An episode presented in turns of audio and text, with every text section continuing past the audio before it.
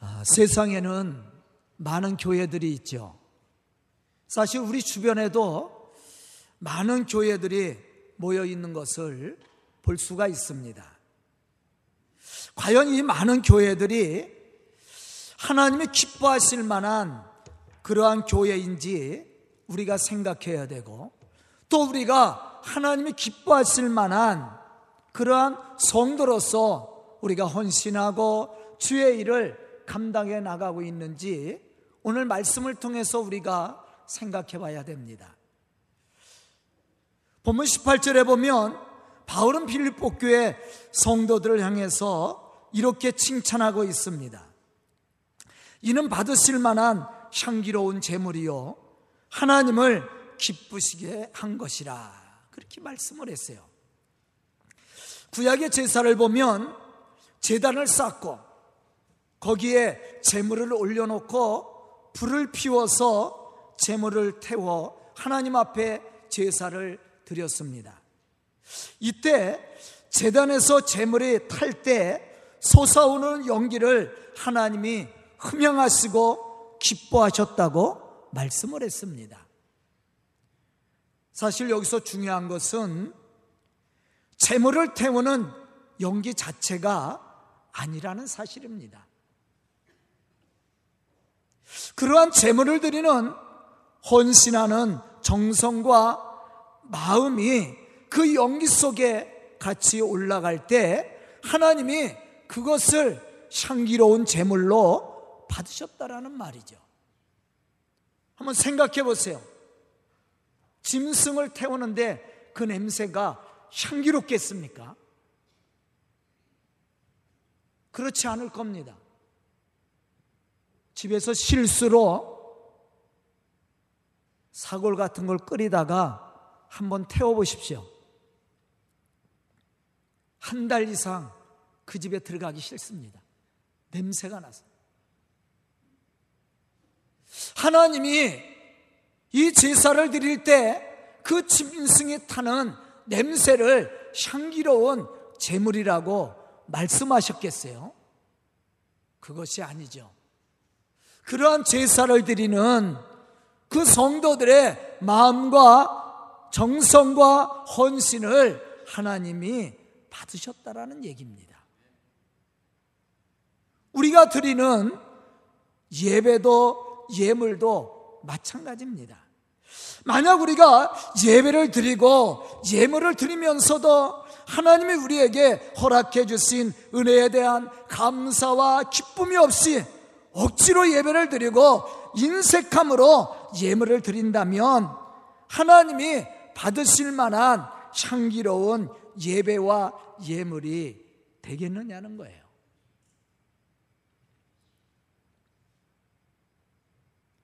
옛날에 예루살렘 성전을 질 때에 세 명의 석수가 돌을 다듬고 있었습니다. 하지만 그들이 일하는 목적은 각각 다릅니다. 한 사람은 진리를 잊기 위해서 돈을 벌기, 벌기 위해서 돌을 다듬었습니다. 또 한 사람은 자기가 기술이 좋으니까 그것을 자랑하기 위해서 돌을 다듬었다라는 거예요. 그리고 또 한 사람은 하나님의 거룩한 성전을 짓는 것이기 때문에 정성을 다해서 온 마음을 다해서 하나님의 성전 짓는 것에 자신을 불러준 것에 대한 감사를 가지고 열심히 돌을 다듬었다라는 거예요. 이 세 사람이 돌을 다듬을 때 그 느낌이 어떻겠습니까? 아니, 하나님이 어떠한 사람의 그러한 헌신과 희생을 기쁨으로 받으셨 을 거라고 우리는 생각을 합니까? 우리는 지금 하나님의 성전에 나와 예배를 드리고 있습니다. 과연 어떠한 마음과 자세를 가지고 예배를 드리고 있는지 우리 스스로를 한번 생각을 해봐야 됩니다. 아마도 우리가 하나님을 향한 마음과 자세에 따라서 예배를 드리는 그러한 모습은 다 다르게 드려질 겁니다. 성경에 보면 많은 사람들이 하나님 앞에 예배를 드렸습니다. 하지만 하나님이 기쁨으로 받으셨던 예배도 있지만 그렇지 않은 예배도 있었다라는 거예요. 우리가 잘 알고 있는 아벨과 가인의 예배입니다. 둘은 똑같이 하나님 앞에 제사를 드렸습니다. 그런데 하나님이 아벨의 제사는 받고 가인의 제사는 받지 않았다라는 거예요. 우리는 아벨과 가인이 드린 예배를 이야기하면서 때로는 이런 얘기를 합니다. 아벨은 짐승을 드렸기 때문에 하나님이 받았고 가인은 곡식을 드려서 뭐 하나님이 받으시지 않았다고. 아벨은 많은 것을 드려서 받았고 가인은 적은 것을 드려서 받지 않았다고 이야기할 수도 있습니다. 그러나 성경은 그렇게 얘기하지 않습니다. 왜 하나님이 아벨의 제사를 받으셨을까? 그것은 감사로 드려진 예배이기 때문에 그렇습니다. 하나님 주신 은혜에 대한 감사, 하나님이 이 땅에서 우리에게 생명을 주시고 삶의 축복을 주신 하나님의 은혜에 대한 감사를 가지고 정성을 다해서 하나님 앞에 드렸다라는 거예요. 향기로운 제물이에요. 하나님이 받으실 만한 그러한 제사였다라는 거예요. 그러나 가인은 그렇지 않았습니다. 그렇기 때문에 하나님이 가인의 제사는 받지 않으셨다라는 거예요. 우리는 어떠한 예배를 드리고 있습니까? 오늘도 혹시 끌려 나와서 예배 드리고 있지 않아요? 할 수 없어서 오늘 주일이니까 혹시 그러한 마음과 생각을 가지고 예배를 드리고 있지 않느냐는 겁니다. 만약에 우리가 그러한 생각과 그러한 마음을 가지고 예배를 드리고 있다면 이 시간 다시 생각을 해야 됩니다. 마음을 고쳐 먹어야 된다라는 거예요. 억지로 나왔다 할지라도 어떻게 드리라고 그랬어요, 제가? 기쁨으로, 감사함으로 드리자. 어, 어차피 드릴 거면 그것이 하나님이 받으시는 예배이고 예물입니다. 교회 역사를 통해서도 이러한 사실들을 우리가 발견할 수가 있습니다. 로마서 1장 8절에 보면 바울은 로마에 있는 교인들을 칭찬하고 있어요. 그 이유가 뭐냐면 견고한 믿음으로 온 세상에 복음을 전파하고 있었기 때문이었다라고 말씀했다라는 거예요. 로마 성도들이 고난과 핍박 속에서도 그들이 담대히 하나님의 살아계심을 증언하고 있었어요. 그러한 로마 교회를 바라봤을 때 바울은 그들을 칭찬하고 축복해 주었다라는 겁니다. 요한계시록 2장에 보면 에베소 교회는 칭찬을 받기도 하고 책망을 받기도 했어요. 그들이 인내함으로 세상을 이겨나간 것에 대한 칭찬도 있었지만 첫사랑을 잃어버린 것에 대한 책망도 있었습니다. 서문학교에는 환란과 궁핍담 속에서도 믿음의 부요함으로 믿음의 승리를 이룬 교회로 칭찬을 받기도 했습니다. 또 우리가 잘 아는 고린도 교회는 이 세상 교회로서 가져서는 안 될 그러한 불행한 일들, 분열과 도덕적인 부패와 우상숭배와 분쟁과 다툼이 심한 교회로 알려져 있는 것을 우리가 알 수가 있습니다. 또 계시록에 나와 있는 라오디게아 교회는 누구보다도 하나님의 풍성한 축복을 받았음에도 불구하고 하나님의 말씀대로 살지 않고 그들이 하나님, 하나님을 배척하고 배신한 그러한 죄로 인해서 책망을 받기도 했습니다. 그럼 오늘 말씀 속에 나와 있는 빌립보 교회는 어떠한 교회입니까? 빌립보서 4장 10절에 보면 바울은 이렇게 빌립보 교회를 칭찬하고 있습니다. 내가 주 안에서 크게 기뻐함은 너희가 나를 생각하던 것이 이제 다시 싹이 남이라. 바울을 통해서 복음을 들었던 빌립보 교회입니다. 그런데 그들이 그 어려운 가운데서도 복음을 들었을 때 그 복음을 받아들이고 복음을 통해서 그들이 변화된 삶을 통해 하나님의 거룩한 역사를 이루고 교회를 이루었다라는 거예요. 바울이 성령의 인도하심을 받고 마게도니아 첫 성인 빌립보로 들어가서 복음을 전했을 때 그 지방에는 예수를 믿는 사람들이 없었습니다. 그럼에도 불구하고 바울을 통해서 그곳에 복음이 들어갔을 때 그곳 사람들이 복음을 받아들이고 예수를 믿고 구원받는 놀라운 역사를 이루었어요. 더 중요한 것은 바울을 통해 복음을 들었던 빌립보 사람들이 예수님을 영접하고 또 주님 안에서 새로운 체험을 하고 더 나아가서는 헌신적인 삶을 살았다라는 겁니다.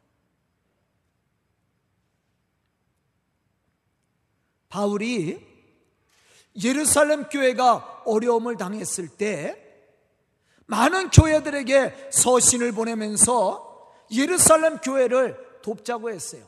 왜 예루살렘 교회가 어려워졌습니까? 처음 예루살렘 교회가 이루어졌을 때는 굉장한 부흥을 일으켰습니다. 사도행전 2장에 보면 베드로가 나가서 한번 설교할 때 뭐 3천 명, 5천 명씩 회개하고 돌아왔다고 기록이 되어 있어요. 저는 이 교회에서 30년 설교를 했는데요. 그렇게 안 오대. 능력이 없는 것 같아요. 그런 역사가 일어났으면 좋겠는데. 근데 3천 명이 와도 감당 못 합니다. 여기 3천 명 들어와 봐요. 어떻게 감당하려고?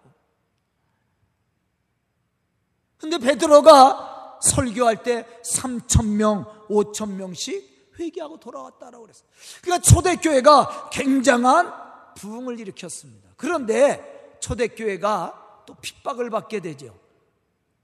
스데반 집사가 이제 순교당하면서 예루살렘 교회가 핍박을 받습니다. 그 핍박 때문에 예루살렘 교회 성도들이 어떻게 돼요? 흩어지기 시작합니다. 이방 나라로 흩어져요. 예루살렘 교회가 핍박을 통해서 흩어짐으로 부흥한 교회가 어디입니까? 안디옥 교회죠. 사도행전에 나오는 안디옥 교회예요. 이렇게 많은 사람들이 모였던 교회가 갑자기 성도들이 빠져나가니까 경제적으로 어렵지 않겠어요? 예루살렘 교회가 어려움을 당하는 거야. 그래서 바울이 많은 이방 교회들에게 예루살렘 교회를 도와야 된다고 편지를 띄웠어요. 그런데 바울의 이러한 서신을 받고 진짜 열심으로 도왔던 교회가 어떤 교회요?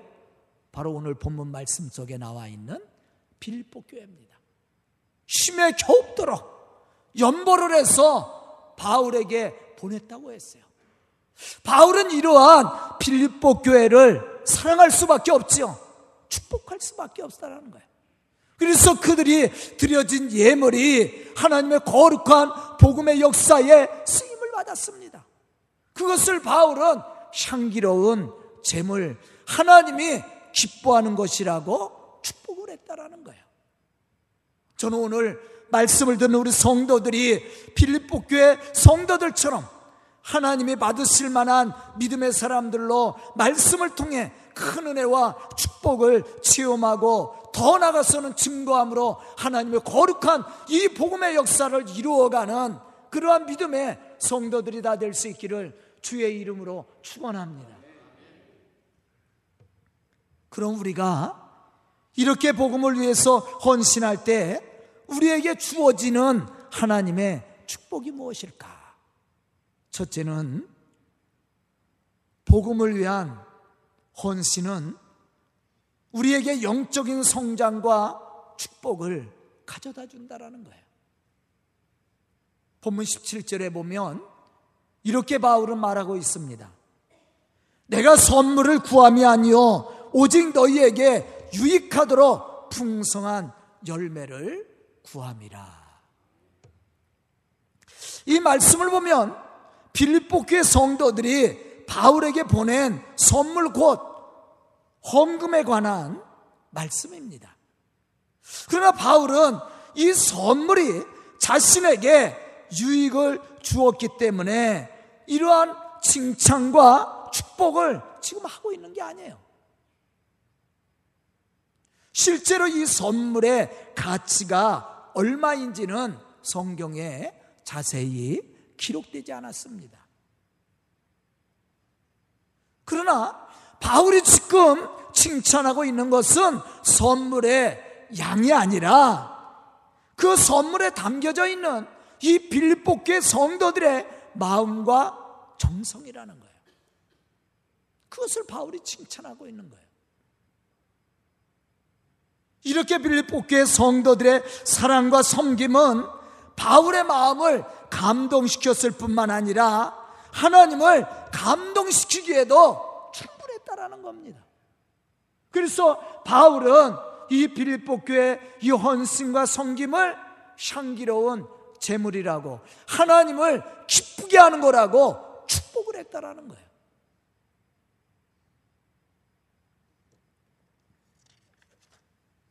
마가복음 12장 42절부터 43절에 보면 예수님은 헌금함에 두 랩돈을 놓는 과부를 제자들 앞에 세워놓고 칭찬하며 축복을 했습니다. 내가 진실로 너희에게 이르노니 이 가난한 과부는 헌금함에 넣은 모든 사람보다 많이 넣었도다. 그렇게 예수님이 칭찬하며 축복을 했다라는 거예요. 그러면 과부의 이 두 랩돈이 진짜로 양쪽으로 거기에 헌금한 모든 사람보다 많이 넣었느냐? 그렇지 않죠. 두 랩돈은 이 과부에게 있어서 하루를 살아갈 수 있는 돈입니다. 한 끼를 먹을 수 있는 돈이에요. 아주 작은 단위의 그러한 물질을 이야기하고 있습니다. 마가복음 12장 44절에 보면 예수님이 이렇게 말씀을 했어요.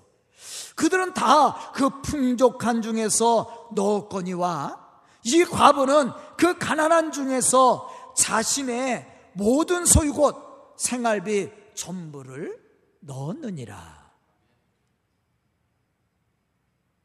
헌금함에 헌금을 하는 사람들을 예수님이 보았다라는 거예요. 물론 거기에는 많은 것을 드리는 사람들이 있었어요. 그러나 예수님은 말씀하시기를 많이 넣는 사람들이 많이 넣었다고 칭찬하지 않고 과부의 두 랩돈을 칭찬했어요. 왜냐하면 많이 하는 사람들은 있는 것 중에 일부를 드렸을 뿐이에요. 넉넉한 중에 그들이 쓰고 남은 것을 드린 겁니다. 그러나 이 과부의 두 랩돈은 생활비 전부라고 그랬어요. 예수님이 보신 것은 그의 마음을 본 거죠. 정성을 본 겁니다. 그것을 칭찬하고 있다라는 거예요. 우리도 마찬가지예요. 우리가 예배를 드리던, 우리가 봉사를 하던, 우리가 하나님 앞에 예물을 드리던 정성을 다해서 드려야 돼요. 여러분도 오늘 남는 시간 이 자리에 나왔어요? 할 수 없어서 그냥 예배 시간 때우러 나왔습니까? 그렇다면 이 예배는 하나님이 받으실 만한 예배가 될 수가 없습니다. 우리가 하나님 앞에 예배를 드릴 때, 우리가 하나님 앞에 예물을 드릴 때 정성으로 드려야 돼요. 제가 우리 성도들에게, 우리 성도들은 그래도 잘 따라세요. 우리 성도들에게 부탁했던 건 기억날 겁니다. 절대 교회에 와서 지갑 열고 헌금하지 말라고. 준비해서 와라. 작은 거든, 큰 거든. 그것이 하나님의 받으실 만한 예물입니다. 정성껏 준비해서 드리는 것. 연보암이 지나가니까 할수 없어서 지갑을 열어서 드리는 것. 하나님 기뻐하시지 않아요. 우리가 마음으로 생활 속에서 하나님 주신 은혜를 가지고 그 감사한 마음으로 정성스럽게 준비해서 드리는 것. 이것을 하나님이 기뻐하신다라는 거예요. 오늘 보면 말씀 속에서 하나님이 받으실 만한 향기로운 제물이 되고 하나님의 기쁨이 됐다라는 것은 바로 그런 의미를 가지고 있다라는 거예요. 본문 17절에 보면 유익하다라는 말이 나옵니다. 내가 선물을 구함이 아니요 오직 너희에게 유익하도록 풍성한 열매를 구함이라 그렇게 얘기했어요. 여기서 유익하다라는 이 말은 상거래적인 의미가 들어 있습니다. 다시 말하면 투자의 의미가 담겨져 있다라는 거예요. 원뜻을 보면 미국의 복음주의 신학자인 핸드릭스는 이 말씀을 이 17절에 있는 말씀을 이렇게 세상적인 말로 번역을 했습니다.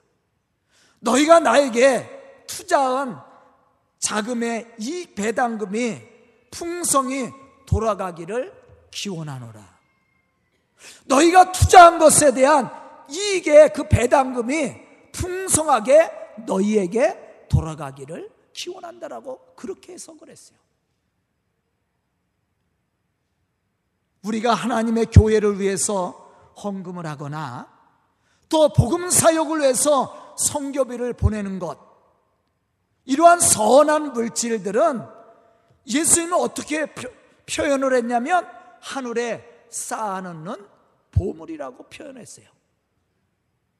사실 필리포 교회 성도들의 이러한 헌신과 섬김은 그들의 영적인 성장을 가져왔을 뿐만 아니라 하나님이 허락하시는 은혜와 축복을 받는 통로가 되었다라는 거예요. 우리 교회도 마찬가지입니다. 우리 성도들 헌금 많이 하잖아요. 제가 죄송할 때가 많아. 우리 성도들이 어려운 가운데서도 이렇게 교회를 섬기고 헌신하는 모습을 보면 사실 제가 하나님 앞에 감사할 때가 많고 죄송할 때가 많습니다. 또 우리 교회가 많은 곳에 성교하잖아요. 그런데 여러분들이 이렇게 헌금을 하고 또 성교비를 보내고 그러고 나서 그것에 드린 것에 대한 배당금을 받으려고 1년이 지나면 저한테 와요? 교회에 옵니까? 그런 사람 한 사람도 없어요. 우리 교회가 성교비를 보내고 성교사들에게 그 이익금을 보내라고 이야기를 해요? 그렇지 않죠. 우리는 그들을 섬기는 것으로 감사해야 돼. 보내는 것으로 감사해야 돼. 우리 성도들도 교회를 섬기는 것으로 감사하잖아요. 그런데 하나님이 그것을 기쁘게 여기신다라는 거예요. 하나님 분명히 축복하십니다. 우리 교회도 마찬가지예요.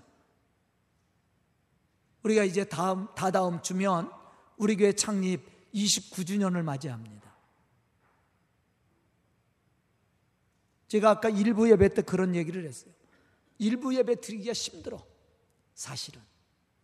왜냐하면 일부 예배 인원이 보통 30명, 많이 드리면 40명. 적게 들으면 30명도 못 드릴 때가 있어요. 지금 제가 설교할 때 우리 성도들이 저를 그냥 잡아먹을 듯이 이렇게 보잖아. 이게 감사한 거야.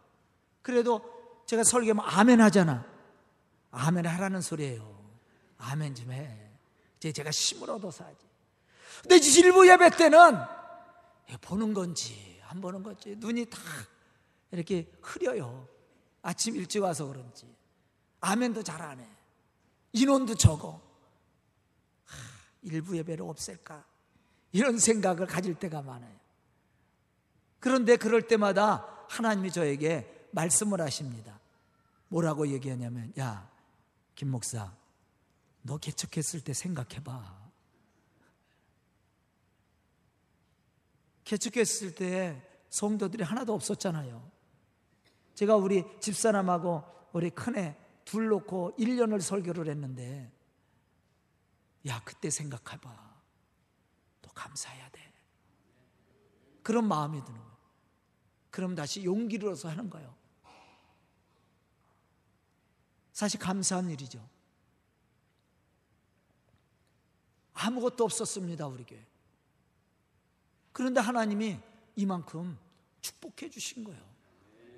사실 세상에 큰 교회들 얼마나 많이 있습니까? 그런 교회는 아니에요. 그렇지만 저는 우리 교회 알찬 교회라고 생각해요.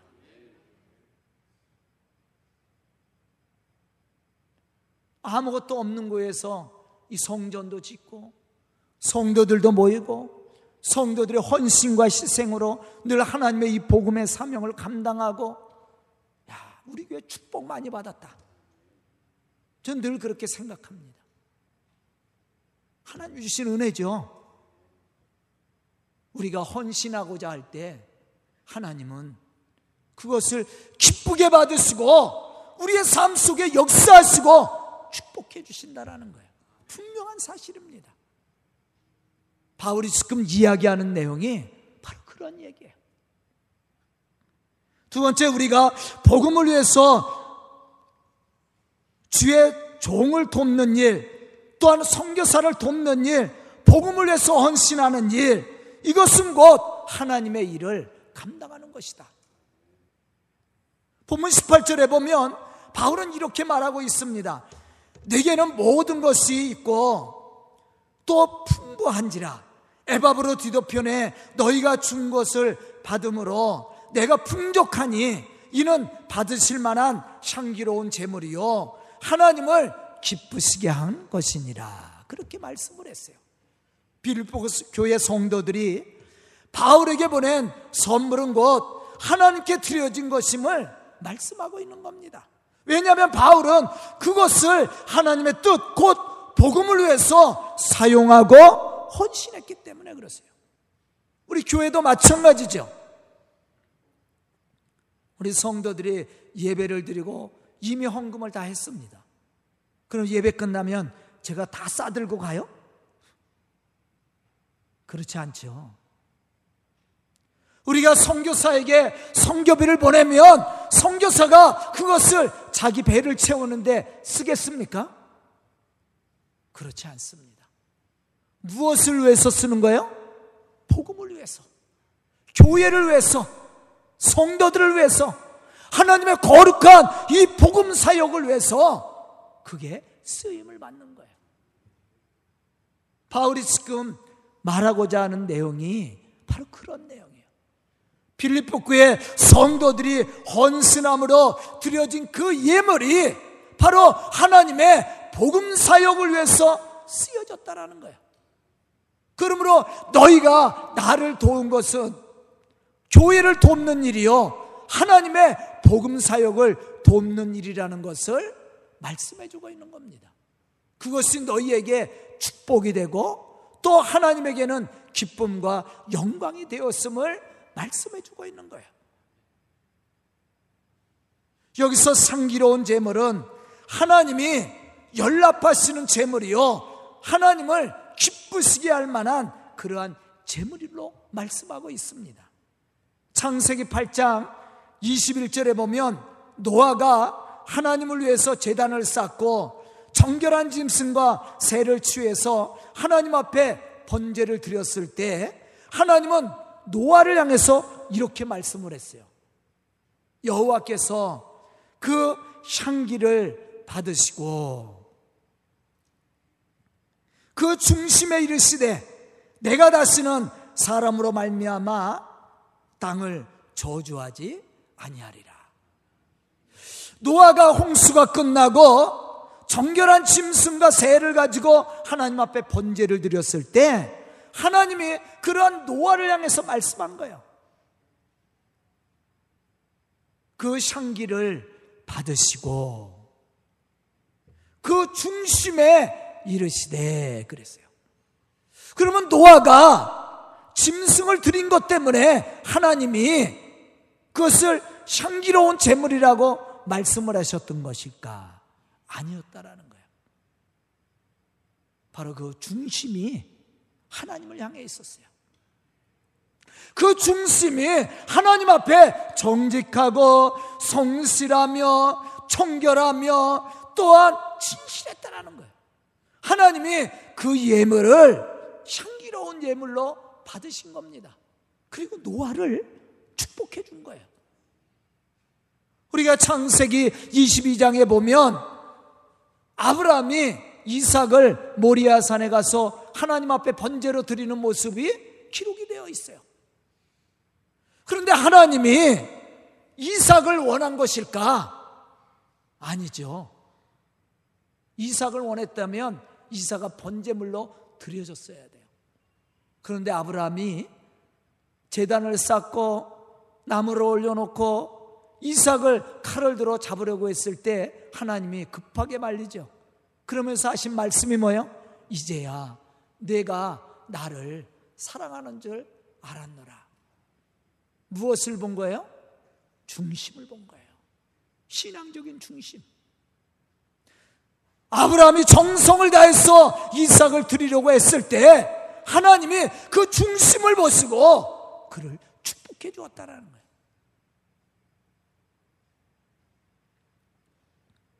우리가 드리는 예배도 마찬가지입니다. 우리가 무엇을 가지고 나온들 하나님을 만족시킬 수 있겠어요? 하나님 모든 것을 가진 분이라고 그랬어요. 우리가 하나님을 기쁘시게 하는 하나님의 만족할 만한 향기로운 제사는 우리의 마음과 정성을 다해서 드리는 예배입니다. 하나님이 주신 은혜에 대한 감사를 가지고 기쁨으로 감사로 드리는 것, 이걸 하나님이 받으시는 거예요. 이러한 사람들에게 하나님은 무엇을 약속하고 있습니까? 축복을 약속하고 있는 거예요. 우리가 부족하지 않도록 우리의 쓸 것을 하나님이 공급해 주시고 채워 주신다고 오늘 말씀해 주고 있습니다. 본문 19절에 보면 바울은 빌립보교의 성도들 향해서 이러한 축복을 선포하고 있습니다.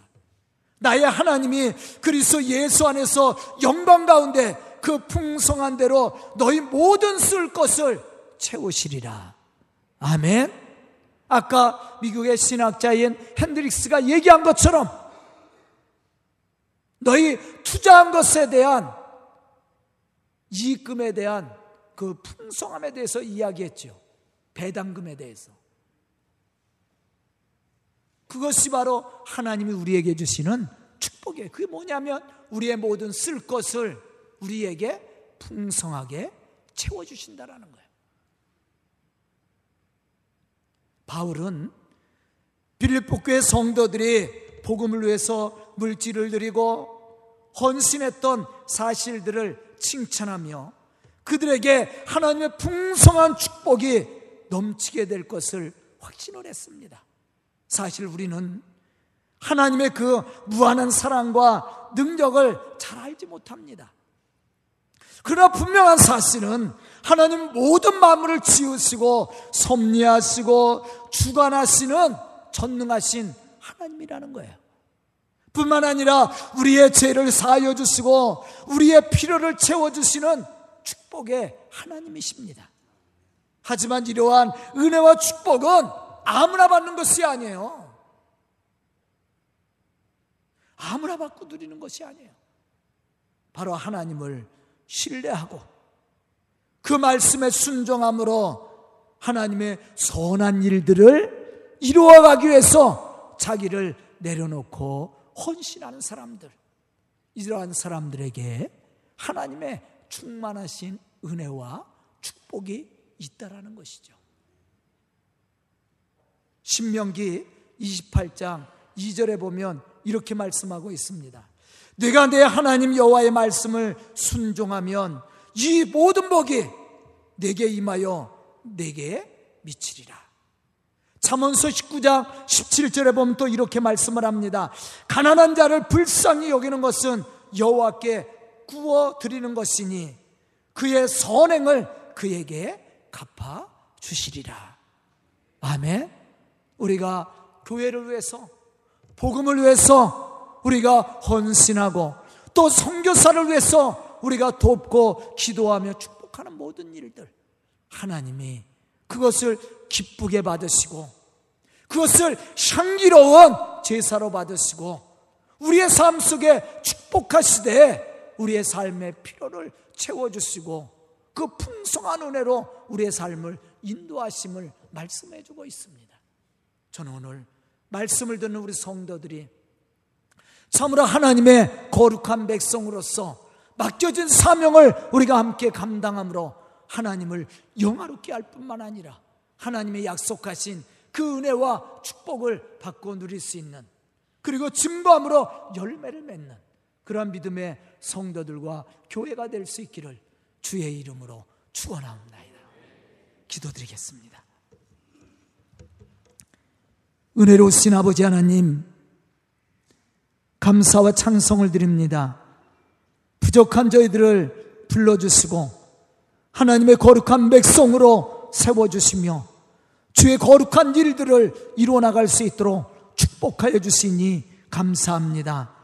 이 시간 예배로 헌신하며 또 하나님을 영화롭게 하는 우리 성도들 믿음의 좋은 일꾼들이 되게 해주시고 주의 거룩한 역사를 이루어가며 주님 약속하신 그 은혜와 축복을 누리게 해주시고 또 우리 성도들과 이 교회를 통해 세상을 변화시켜 나갈 수 있도록 축복하여 주시고 역사하여 주시옵소서 예수님의 이름 받들어 축복하며 기도드리옵나이다.